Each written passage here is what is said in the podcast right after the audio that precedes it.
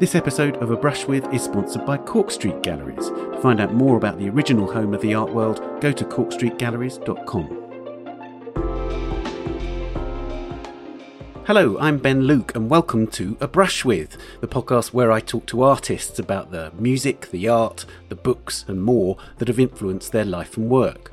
And I'm thrilled that the guest on this episode is Chantal Joffe. Chantal was born in 1969 in Vermont in the US and moved to London as a child. She studied in Glasgow in the late 1980s at the School of Art there and then moved on to the Royal College of Art in London. And this is important because both of those schools at those moments were really significant centres of painting. So in Glasgow, there was a strong tradition of figurative painting in the 1980s, and then in the early 90s, the Royal College of Art gained a real new impetus as a centre for the latest developments in painting among young artists. And in fact, it wasn't long after she had left the Royal College of Art that Chantal first achieved success. She was in the New Contemporaries exhibition, the annual survey of students and recent graduates that's happened in the UK for decades.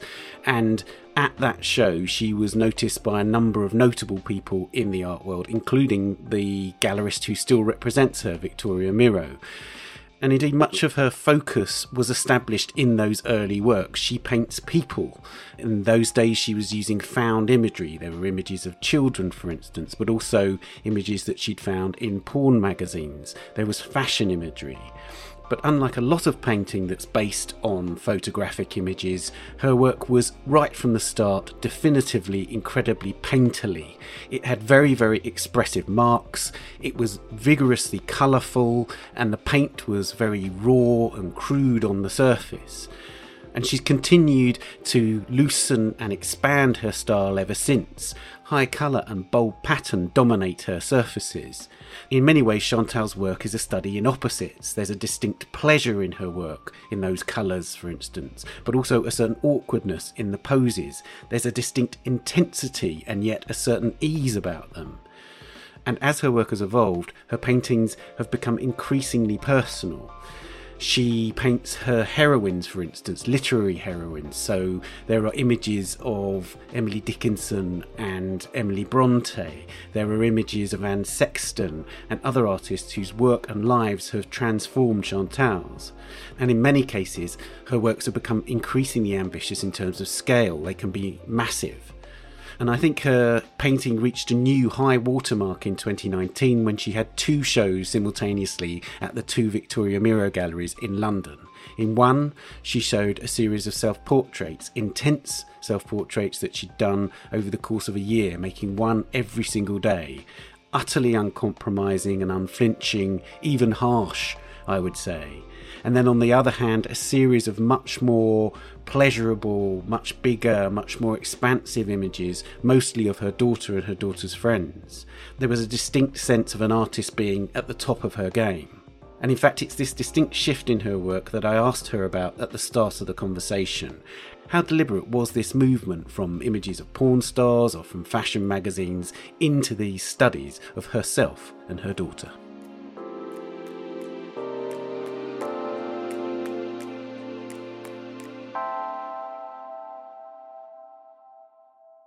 I think I always thought that um, what you painted was reflecting what you're interested in. So I guess, really honestly, when I was painting pornography, I was kind of interested in sex because I was young and you know what I mean. And then I painted a lot of babies and then I had a baby. And then I think the models and stuff, I still had a kind of interest in I don't know, beauty and kind of young women, and I was a young, you know, all that. I think I'm always painting the thing right in front of me. I think almost I sort of think everybody's doing that to an extent, but I think the older I get, the more vital that feels to be doing exactly. I think that's the whole pursuit of art is to get as close as you can to the absolute truth of yourself and of what you're thinking and looking at.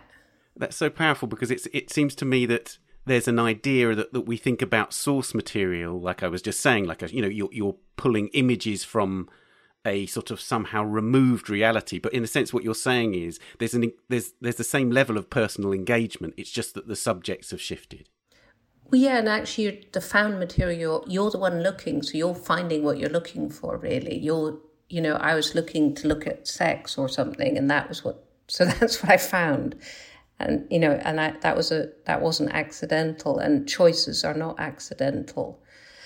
And with the babies, I think also it's easy to say that retrospectively. At the time, I probably would have said something very political about the sexual work or something more kind of general about the babies. But I think as I get older, it's harder to dissemble from myself. And I think that's the value of getting older as an artist that you get, you know, like with somebody like Marsden Hartley, he's such a fantastic painter. And towards the end of his life, he's painting really hot young men in sort of G strings and stuff. And there's something about this very sort of recessive seeming man who used to paint cloudy skies and logs.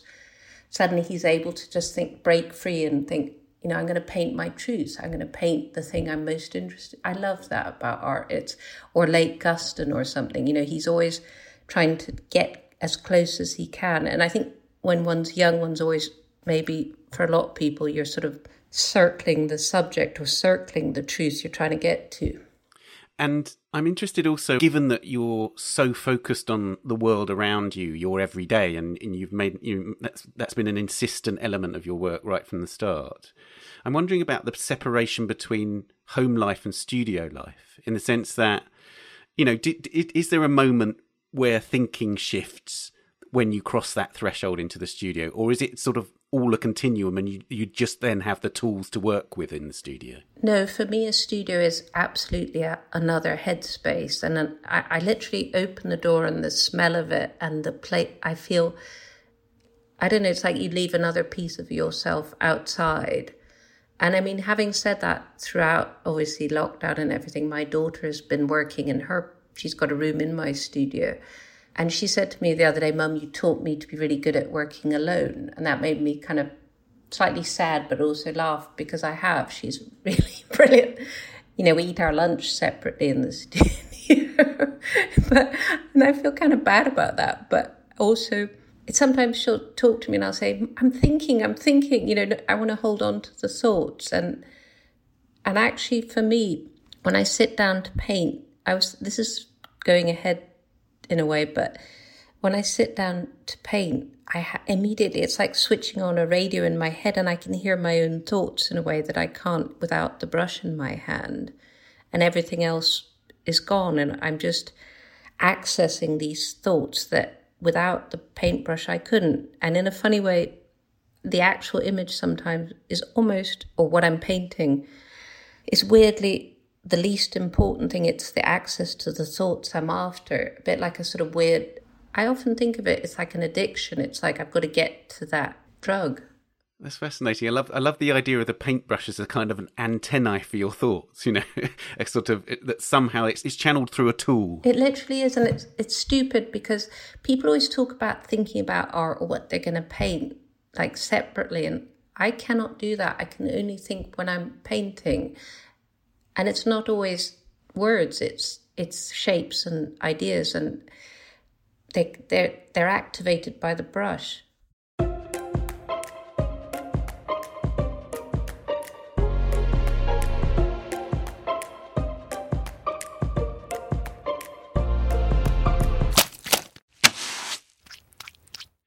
Let's begin with the questions that we ask all our guests. The first one is Who was the first artist whose work you loved?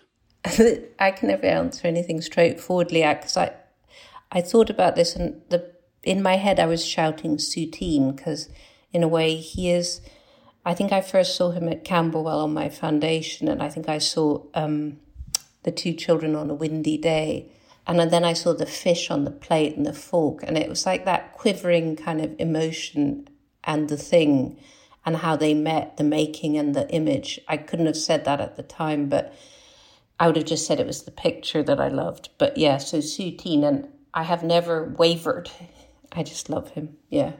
I mean, it's that unbelievably dense, fleshy quality of paint. I mean, it's so often said, you know, paint is so powerful because it can have that equivalent to the human body and that's never embodied more than in in Soutine's paintings right and then the emotion and, and the lack of he, he's never trying to make it real or but it's his real you know what i mean there's no the head will be big or you know or the like there was a group of them at the Courtauld recently of the um, hotel people and waitresses and stuff.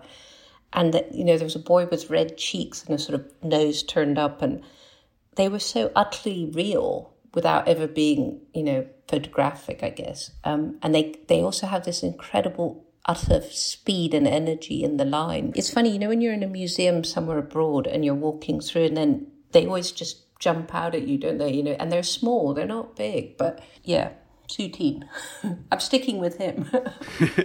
and I mean, you may have answered this next question in that answer. Is he, uh, who's the historical painter that you turn to the most? Again, this was a tricky one because um, so many people leap out at me. Um, now, in a weird way, Degas, oddly, is probably the person I turn to. I, I'm mad for Degas, but then equally, I'm mad for Paula Modersohn Becker and Manet and El Greco and Morisot and Romare Bearden and Maria Lassnig. You know, there's so many, and Guston, of course. Um, I find it hard to choose, and I think there's a truth in that. The one one turns to is often it's like a medicine you need at that time. You know. Yeah, yeah, but I'd like to pick up on a couple of those because they seem to me to be really central figures in so much of your work. So let's talk about Degas because I mean one of the things that it seems to me is crucial about Degas and your work is that you borrowed this technique of having this apple green ground in your paintings that and and, and you know in many of those paintings it's so visible that ground and it has a sort of an electric charge around around the rest of the paint tell me about why you wanted to do that and what you feel it brings to to the work? Well, there's a really fantastic book. I think it's Degas on Degas. It's his letters and stuff, and you can read a lot about. He he wrote quite a lot about ideas about painting and about his methods.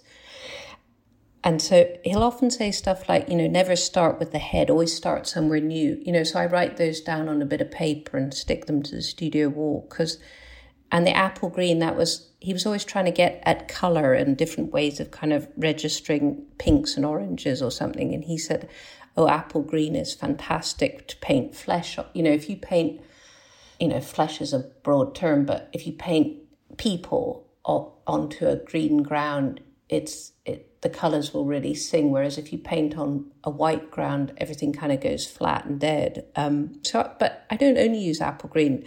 Guston used a kind of creamy pink that I like. It's that thing though, isn't it, with art that they're all there. They're like your whole alphabet that you go to to kind of get stuff from. And and if you're not looking at other people and getting stuff from them, I kind of don't. What's you know? Then you're just engaging with yourself, and I think that's really dull. I was thinking of Degas again recently, and something that we had a conversation about before, and it was it was actually about Alice Neel and about her the blue lines that she uses to describe the figure. And I look, I was looking at Hélène the, the, the extraordinary portrait in the National Gallery in London by Degas, and he I love that painting. Yeah, and and around the hands there are these blue lines. And I just suddenly thought, you know, is that another connection which I hadn't made? You know, had Alice Neel seen that, or was, it, just a sort of um, uh, totally just a coincidence that they both used bl- blue as this means to draw around around the body. But but it, again it's it, you know he's such a painter that you one can learn from and and and and and also bringing things into other painters that that again you learn from. So there's this constant learning from artist to artist to artist right? Yeah it's that sort of swinging through you know like when you used to do swing from a bar to a bar at school on the sort of climbing frame or something you're literally holding their hand to get somewhere. You know, I mean, I think in somebody like Basquiat, you see that, you know, like in a kind of giant pot of, you know, sparkling connections he's making very fast between and writing their names and kind of. I love that. And then in Guston, you've got that famous painting where he's got, you know, Piero Masaccio and that, you know, all his lexicon of, you know, great people to look at. And that's De Chirico, of course. But I think it's funny, isn't it? So when you get to art school and they put you in a little white boot, booth on your own, as it were, with nothing, you know, and everybody immediately tries to put up something that they can tie themselves to. I think we're all doing that. And let's talk about Paula Modersohn Becker then, because from where I'm coming from, it seems like there's lots of sense um, connections with your sensibility too in in the way that she um, in the, in her connection to poetry for instance she knew Rilke and but also in the that the fact that um, she was interested in working from other art, and it was often quite unexpected art. She spent this time in the Louvre, apparently studying ancient sculptures, which I, I hadn't realised until I, until I came to research this interview. So, would you say that there's a you, you, do you see a sort of kindred spirit in Paula Modersohn Becker in some ways? Yeah, I mean, I think if you read her diary, like her diaries are brilliant. I mean, just that journey to Paris is so it's so brave. I, I, I don't think I was nearly as brave as Paula because, you know, she leaves Worpswede and just gets on a train, leaves her husband, arrives in Paris, has this funny little cold room, eats chocolate and pears, and just, I don't know, I think about what the world would have been like then and really sort of frightening, and especially for a young woman. And just the sheer courage, and I think you see that incredible courage in the work to paint you know, those monumental reclining nudes with babies and stuff. You know, she was inventing it all for herself while look with one eye on the past, always, you know, always referencing, you know, the greats and, and the sculpture and anticipating, maybe even prefiguring what Picasso's going to do, looking at, you know, art from Africa. So that she's, she is extraordinary, Paula. And I think there's a lot we don't even understand. There's references, like I think so, she was looking at Fayum Egyptian art, you know, the sort of tomb portraits and stuff, and those, especially in her late self portraits, those big eyed ones, they're incredibly close to that. And I sort of think with artists, there's a brilliant Guston quote I've got up where he says, I, I never stopped being a student. I was always looking at other artists, always getting my books out and always going to museums. And I think that should be true. I, I sound a bit boring, but I think that should be true for all artists. You should always be looking at the history of art. Do living artists sort of zone in and, and out of your consciousness as well? So, you know, which living artist do you most admire? There's so many people who are, you know, I mean, I remember seeing Ellen Gallagher's show at, um, I think it's Anthony d'Offay, maybe it must be 20 years ago. Did you see that? It was. I didn't. It was phenomenal. It was, and she painted on broomsticks. I mean, it was the most incredible show. So, Ellen Gallagher, Marlene Dumas, Nan Goldin, uh, Tala Madani, Mamma Andersson, Faith Ringgold, uh, Tracey Emin, Ellen Altfest, Judy Chicago, Peter Doig, Paula Rego. I don't know. I love.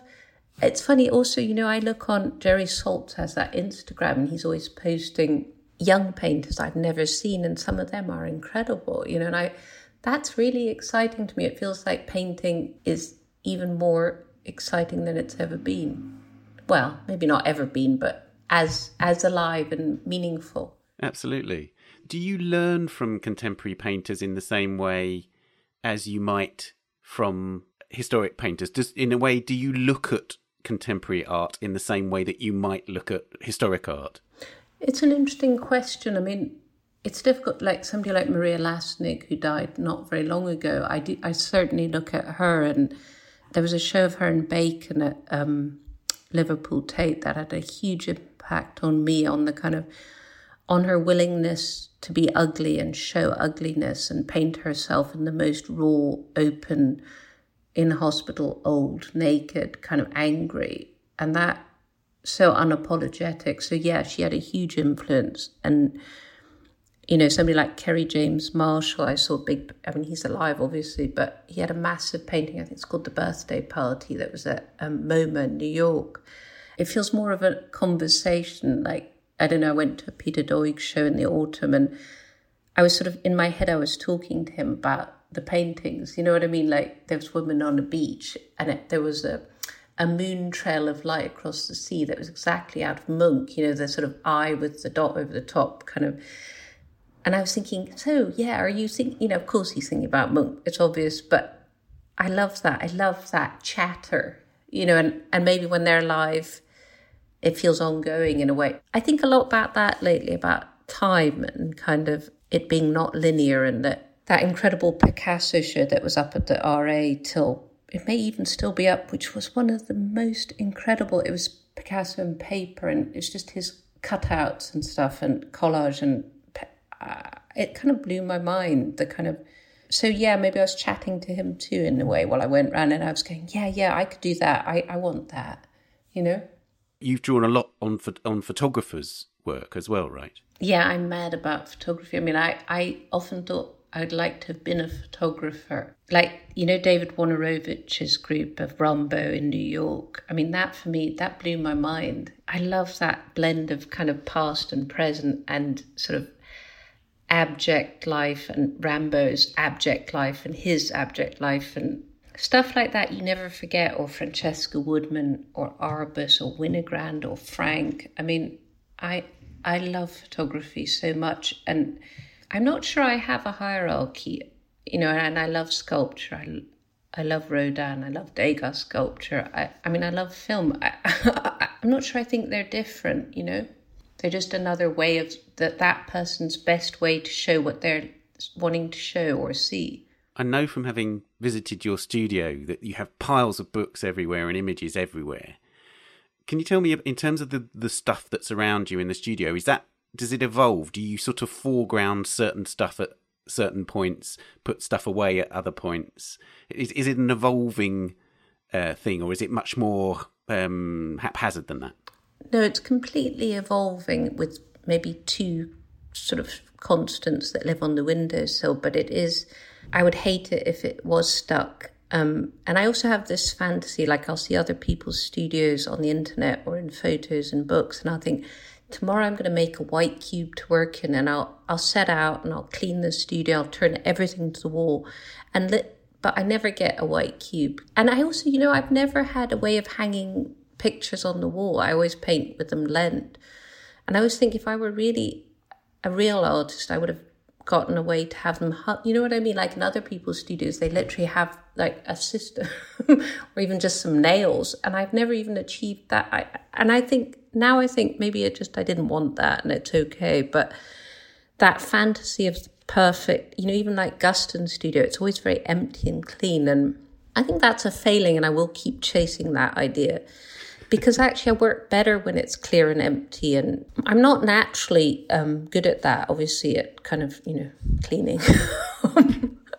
but anyway as a visitor, it was really fascinating to me because it felt like an artist studio should feel, in the sense that it felt like it was a space of activity, and it felt, you know, it felt that the the the, the paint being a substance was palpable. It was there was there was paint everywhere, there were pastels everywhere. It, it strikes me that you could grasp lots of materials, whether it was textual materials or different art materials, at will, and it, in that sense, it felt a very uh, genuinely powerfully creative space.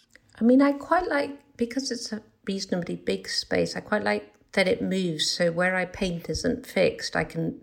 So sometimes I'll have a model by the door and I'll be there, and then the next day I'll move. Like, so I'm pretty mobile in it. And for a while I had a whole pastel sort of station. And lately I've been interested in sculpture. So I've had a table with, you know, armatures and I've got I've got this material called plastiline that Degas used that I never even knew about. It's like kind of never drying kind of um, plasticine. That's really fantastic. It's because I was using wax and that's weird because that you have to melt and it's quite slow. But plastiline I really like, and I'm really not very good at sculpture at all. But I'm kind of enjoying that. I do love a new material a lot and my studio allows that you know sometimes there's a collage area that's not there right now. You know, so I quite like it's like a fantasy maybe when you were a kid that you could have all these different things in your room, you know, going, you know, Lego area and a kind of, you know, paper doll area. I don't know.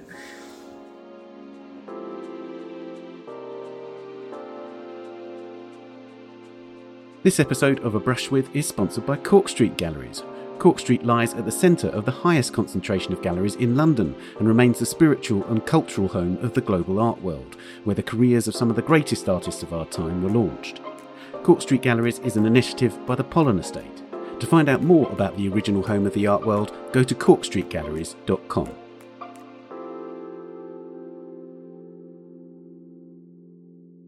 I'm going to ask you now about museums and galleries. Which museum or gallery do you visit most frequently?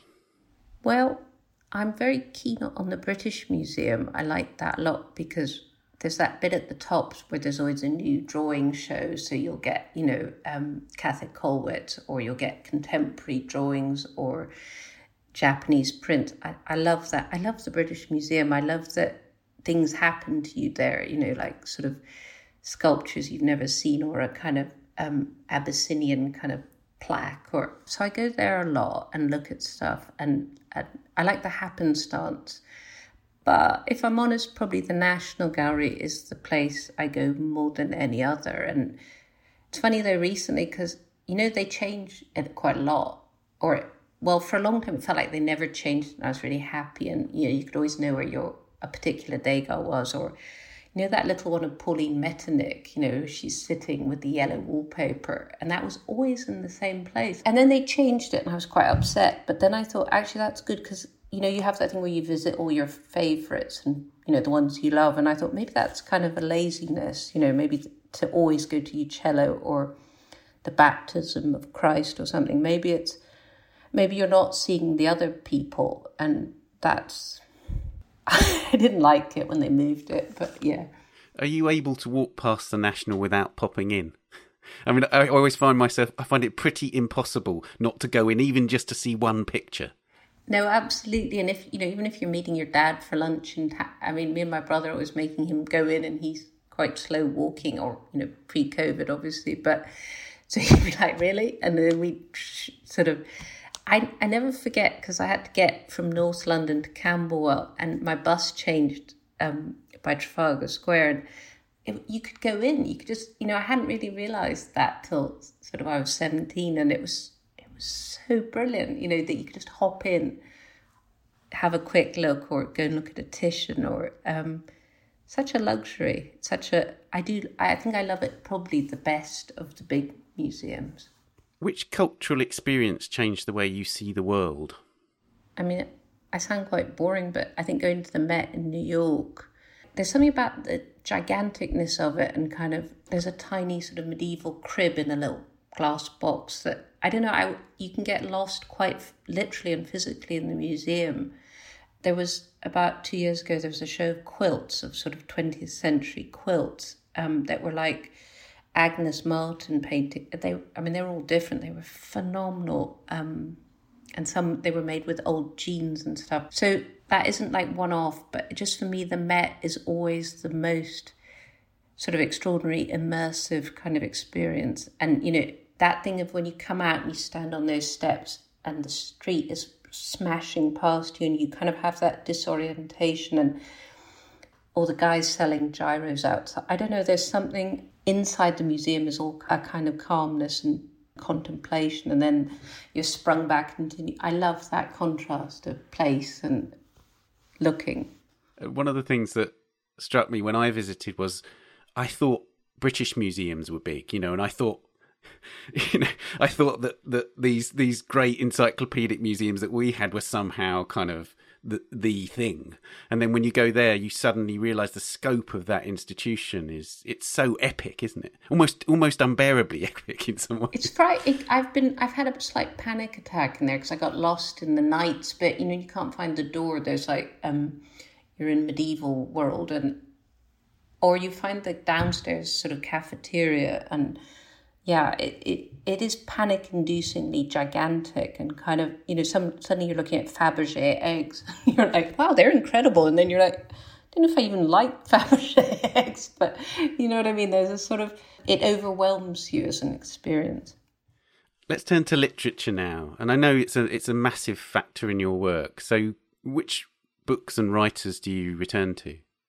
Well, that's again that thing of the thing you're most interested is the thing you're looking at at that moment. So, and then, then I was trying to be fair to everybody and try and, you know, because they're all clamoring, aren't they? To pick me, pick me, and then you're like, well, yeah, I want to pick you all, guys. But um, I was thinking about the people I go back to a lot, and you know, there's poets, so there's Plath and Lowell and Sexton, and then I love biography very much, and then there's classic biographies I go back to, which are often of poets. I mean, there's an incredible one of Anne Sexton that is just the best and saddest in some ways, a bit like the Diane Arbus um, biography, which is fantastic. Patricia Bosworth.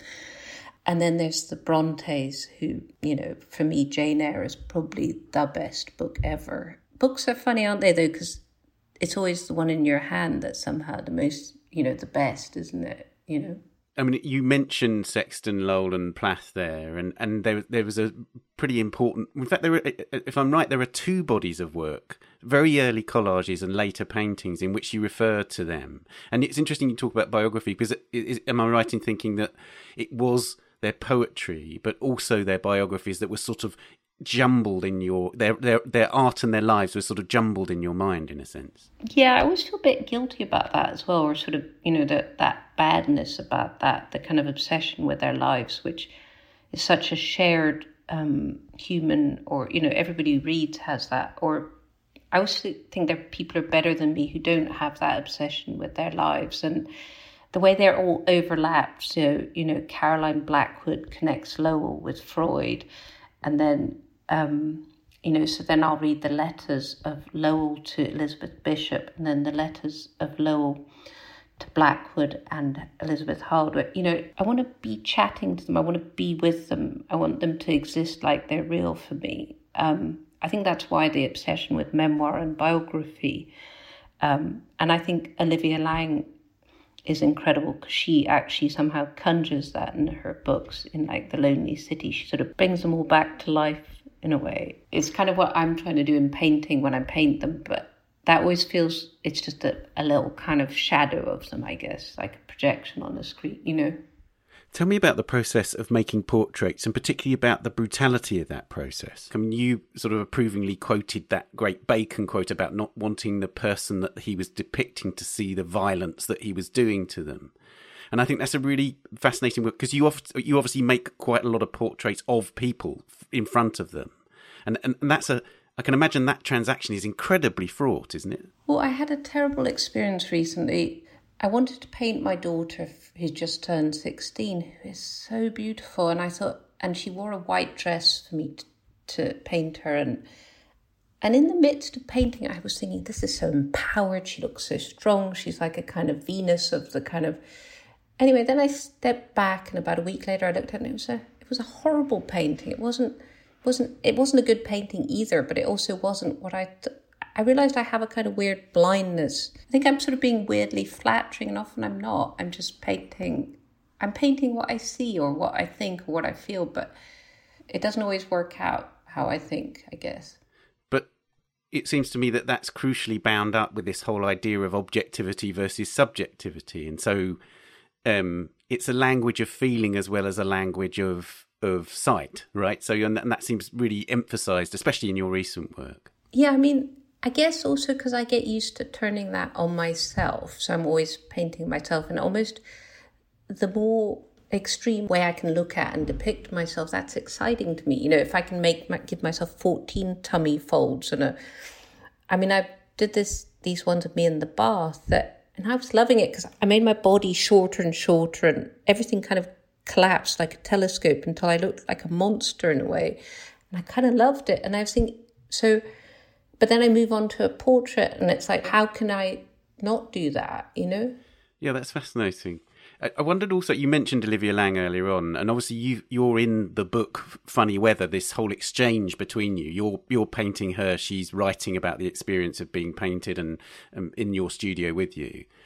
I wonder how that influenced your own perception of your process in your your your painterly activity. Has has has that been a fruitful collaboration in terms of how you think about your work? Yeah, it's been it's been fantastic. I mean, not least because she's very honest, and so I can sort of say something to her about, you know, I don't know. Recently, I was talking to her about something whether I should show something, and she was like, "Yeah, do that." I don't know. We can be very truthful about the work because she's working. I, it feels quite close the way we're thinking about work, and that I think artists and writers and um, photographers and filmmakers and thinkers, they all need to. That's almost the most exciting thing, isn't it? When you you can also you can talk to about Enid Blyton books or you know your obsession with Salinger or you know what I mean. It it's that there is that incredible thrill when you hang out with somebody who loves books so much that you can talk to them about any book, you know, literally anything from, you know, Jilly Cooper's Riders to Enid Blyton. And that's, there's no hierarchy, you know, or Beatrix Potter or, you know, whatever it is. I like that. I do really like, and I, I think it's also because maybe one was a bit outcast at school for that, for that kind of quality. So there's a kind of such a joy in finding other people who are as keen on on books. Yeah.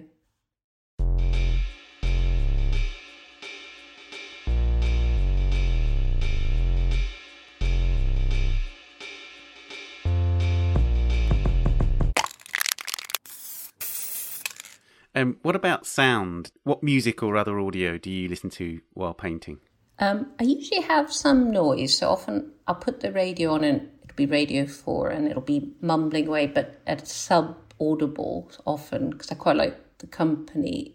But then I've got a very old CD player and my daughter always groans because it's either Joni Mitchell or Nick Cave, um, almost exclusively in like two CDs you know, so I'll, be sort of droning away, you know, people, they ain't no good or something.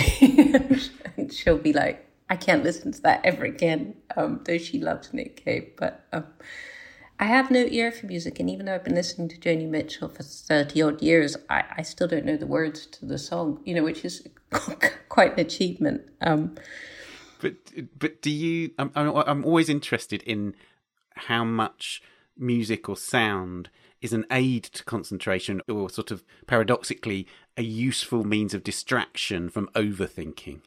I like I I think it helps the kind of turning on the thoughts bit for me. So it's a kind of if I'm kind of quite stuck, I'll often turn on the CD player. But then I'll pl- I can literally play the same CD maybe twenty times. It doesn't I think a lot of people who really love music could not listen to a badly scratched CD of the same CD 20 to 30 times a day and not find it annoying. I think I'm, I don't think I have any ear for music, but I like it, if you know what I mean. I have no, I would say I was not a, a connoisseur of music. um, Let's talk about paint again do you have a go-to paint color that you use when you reach an impasse in your work that you just naturally reach for um, I wouldn't say I had a go to paint colour. I think I have a thing which is to go to the art shop and pick a new colour. That's a good way. Like at the local art shop, they had a couple of years ago, they suddenly had lapis lazuli, and that was just the name is exciting. You know, it's like, you know, the Madonna's kind of cloak or something. I, I it's also really expensive even for a little tube and I, but then i took almost masochistic pleasure in squeezing the whole tube onto it you know the palette and using it all up and wasting it. But um, but for me, yeah, a new color is. I mean, I have a I have a palette that I always arrange from like most people from light to dark colors, and I'm very keen on cadmiums, so I like the brightness. Um, so I have my you know my regulars and then a few guest stars, I guess. and do they do, do those guest stars? Then surprise you in terms of like I, mean, I suppose do they change the language you use to paint it to a certain degree? You were talking about you know squeezing a whole tube there. And obviously with when with the variation in opacity and and transparency inevitably you apply them differently. So in a way do you feel like those new colors test you in terms of the in terms of your language as well as in terms of the visual you know the just the visual impact of the color I think for me it's more unconscious. I think I'm like sometimes I'll run out of a color, say Veronese green, which is that particular, you know, emeraldy, creamy green, and so I'll run out of that and I won't have it for ages. And then I'll buy a new tube and it'll it'll kind of you know come back in and and then you can mix that with other colors and get weird combinations and kind of that'd be really exciting for it. But it's it's pretty unconscious. It's not. I mean, one time I was reading there was a sort of photo book of Freud's studio, and I went and bought all his colors because I, I, thought I like that.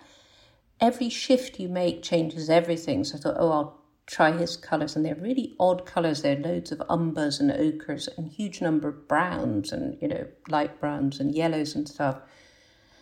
So I bought them all, though you couldn't actually and greens and oxides and stuff, but that was really, really hard. I've really struggled to paint with his palette, even though it was quite exciting, but I really it was good it was a good way to realize how you can lapse into habits and try and breaking habits and trying to mix not fall into a habit of how you mix, you know, a blue or a green or, you know, whatever colour, you know, if I'm doing brown hair, do I just reach for umber and a bit red or something. You know how you.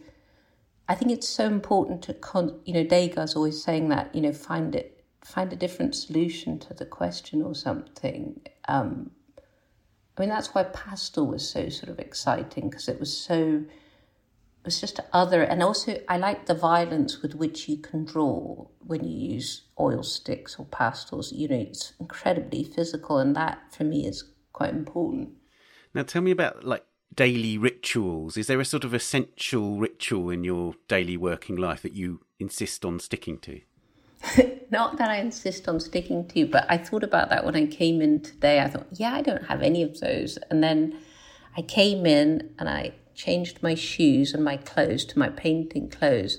Then I made a cup of tea and I thought, and sometimes when I'm in the midst of that, I've always thought, you know, that you probably don't know, but there was a film of it here called Mr. Rogers' Neighborhood, which is a kids' show in America. And he would arrive every morning, change his shoes and his cardigan, which was bizarre because he was wearing perfectly okay shoes and cardigan. Then he went on to present a kids' show. So why he did that, I never, as a child, I was baffled. But Anyhow, I am just like Mr. Rogers in that I, but I do it because I don't want to dirty up my clothes. But um, so I've got very old pair of painty um, sort of clogs that I put on, and then a pair of horrible uh, stripy trousers and a shirt. And that is important because it's important, you know, not to worry about your clothes or anything. And um, so yeah, but that's not really a ritual, just a practical kind of thing sort of readying your armour for the battle with the canvas. Yeah, it's a bad day if I haven't changed into the clothes. You know, if I I've just slumped on the sofa for eight hours and you know listened to the radio and done that, that's a bad day. Can that happen though? Then you you do have days where it's it's more thinking than than painting. Yeah, I can have days where it's not even thinking. Those are really bad, or I'm just sleeping, or um, I think they probably have a value, but they can be quite. You know, if you have four or five days in a row where you just slump. I mean, I think all artists have this where you sit there thinking, in a minute, I'm going to get up. In a minute, I'm going to move to the bit where I paint. In a minute, I'm going to pick up a pencil, you know, but, and then the day's gone. it's time to go home. And I, I hope there's value in that because, you know, that is a lot of times. Um, one thing that I wanted to ask you about in connection with rituals is that you imposed a ritual on yourself when you made the self portraits every single day for a year. I wonder once you'd done well first of all tell me about that experience but also once it had gone was it a relief or did you somehow miss it? Well first of all I really missed it because it was fantastic. It's so good to have something to do like to have that to fall back on even if you do nothing else in a day. And so when I started painting at home during lockdown I started doing some self not one a day just they were a finite group and they had a sort of finite connection to each other that and it was begun on um, the first day of the new year, and they had a kind of they felt kind of coherent and exciting to me, and each at the time maybe not so much, but as they went as they accumulated, it was their accumulation. It's funny, isn't it, though, because in art, there's always that bit where you're like, God, this is the most incredible, exciting thing I've ever done. It's all going to be great. It's going to be like this forever. And then suddenly one day you go in and it's all gone and it's dead and you have to, and you know you have to move on it's like but you don't know how or where to go and I, you know, it's like you're always running down a road and then you hit a wall and then you find another road. I think everybody has that. But so those pictures, they were a real sort of lifeline at the time that I really needed. And I allowed myself to paint for quite, a, they didn't take long, you know, maybe an hour to paint one. And that was enough to have done in a day. That literally was enough, and I allowed myself that, and that felt good that I had you know achieved that.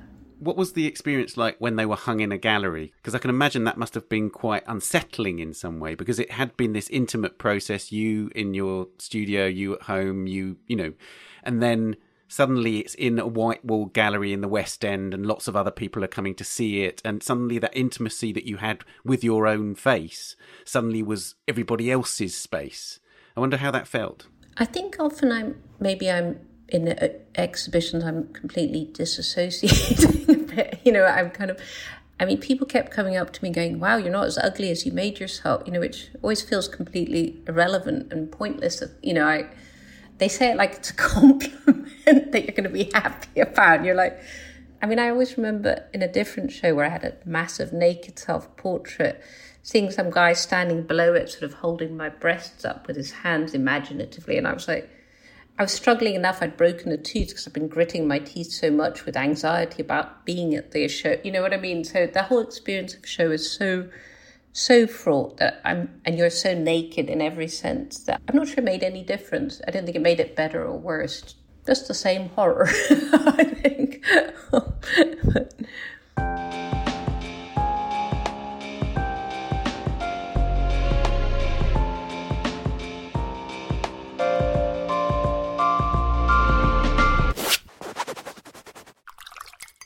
Um, the next question is one I realise is quite an agonising one, especially given how many artists you said that you admire. If you could live with one work of art, what would it be? I thought about this for a long time, and it's funny. My daughter came in as I was doing it, and she went, "Oh well, obviously it'd be a Degas, mum. Which Degas? Which Degas?" And I was like, "Oh well, you know." And then I thought about it a bit longer, and I thought actually the one I would pick would be Piero della Francesca's Baptism of Christ, because because you could you know, the flowers in the background or his pants or his hands over his head or you know what I mean? It was a painting you could immerse yourself in forever, I, I feel. I mean I thought that today and I'm, tomorrow it'll be, oh my god, I could have had Bar at the Folies Bergère or, you know, Déjeuner sur l'herbe or his portraits of Berthe Morisot Morning or you know, I, mean, I could go on for quite a long time. Um, but I think, yeah, I think today I would go for the Piero. I mean, Michael Armitage chose Titian's Pieta, which I think is a wonderful painting, but I, I am not sure I'd like to live with it. it's funny, isn't it? Because sometimes I have, I have got like I bought a photograph by Francesca Woodman, and I find I find owning art quite hard, and I want to own it. I covet it, and then I own it, and I feel a bit kind of guilty. You know what I mean? Like of course, if you had that Piero, you'd feel terrible. You were stopping other people. You know what I mean? It's such a, it feels way better to go to the National and see it, doesn't it? Really? You don't want to own it. You'd feel just disgusting. I mean, it's like if you had a Van Gogh in your living room, you know, you would feel evil. I mean, so yeah, anyway. So private collectors donate your works to museums. No, that sounds terrible. I shouldn't say that. I, I, mean, I think it's a hierarchy, though. I mean, I think Piero Van Gogh, yeah, okay, not private, but I think it's okay for people to have pictures. so, the last question that we ask everyone again, another hard one what's art for? For me, it is literally to make art is literally to engage with those thoughts. For me, that is literally the whole point. Is and then I and I, then I thought, yeah, but why why do I want to look at art? And I and and I thought, I mean, loving art is a bit like being part of a kind of weird religious cult almost. You know what I mean? Where you you sort of visit it and pay pilgrimages to it and I get excited by it, you know, and touch the foot and you know, and I literally do do that and go to Rodin's house and Paula's house and you know whoever's house and um but I think the reason we we love it so much is that to see to see the world through somebody else's eyes. I know that sounds a bit trite, but isn't that literally why? To literally Van Gogh's kind of cafe, you're you know what I mean? We're there, aren't we? We're literally there, and we're that day, and you know, time is changed by the experience, or Rembrandt's self portrait, or whoever's art it is. We're inside them, and I guess that's why to go back to the poets, that's what I'm trying to do climb inside them and see through, because we're so trapped in our own selves, and that to climb outside and, you know, Turner's kind of landscape or whoever it is, or Whistlejacket, or, and it's all the other stuff the mastery and the material and the, and the Soutines paint, but yeah, just to crawl outside ourselves for a minute, I think.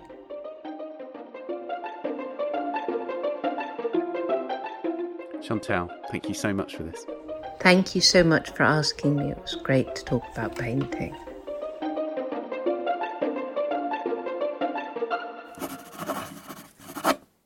Chantal Joffe's exhibition For Esme with Love and Squalor is at the Arnolfini Gallery in Bristol, UK, from the 3rd of September until the 22nd of November. And a show of Chantal's new works will be at Victoria Miro in Wharf Road, London, from the 10th of November until the 18th of December. And that's it for this episode. Please subscribe to A Brush With and do give us a rating or review on Apple Podcasts if you've enjoyed it. You can find us on Twitter at Tan Audio and on Facebook and Instagram, of course. And just a reminder that you can listen to the full back catalogue of our other podcasts at the art newspaper, The Week in Art, wherever you get your podcasts. More than 100 episodes looking at the art world in depth, from museums and heritage to the art market. Many of them feature interviews with artists, from Peter Doig to Howardena Pindell. Do subscribe to The Week in Art to be notified about new episodes. Production, editing, and sound design on A Brush With are by David Clack, and the producers of the Art Newspaper podcast are Julia Michalska and Amy Dawson. Thanks to Henrietta Bentel and Daniela Hathaway. Big thanks to Chantal Joffe. Do join us for the next episode, A Brush With Rashid Johnson. See you then.